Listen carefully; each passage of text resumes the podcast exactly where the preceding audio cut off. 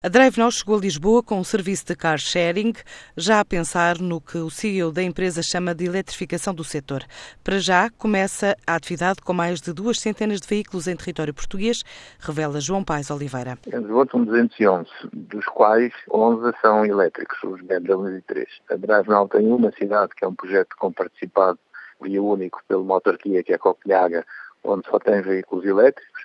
depois nas outras cidades tem uma porcentagem que vai de 5% a 10% de veículos elétricos, e, portanto esse é um dos pontos a que já está a preparar-se para uma eventual eletrificação dos veículos nas cidades. Portanto, a Drive Now está neste momento em três cidades, portanto, Lisboa foi a décima terceira, tem uma frota de cerca de 5.500 carros nestas três cidades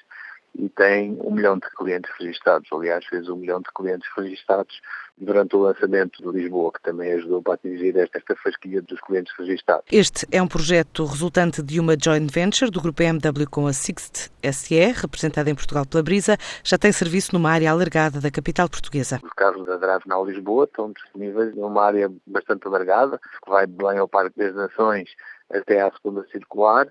depois tem uma exceção que vai a Telheiras e um bocadinho pelo Luviar, e a exceção pela negativa que por enquanto não está incluída, é a área de, dos Olivais e Chelas, e essencialmente pela sua pouca densidade populacional, o que nos obrigava numa primeira fase a ter muito mais carros para cobrir essas duas áreas de Olivais e Chelas.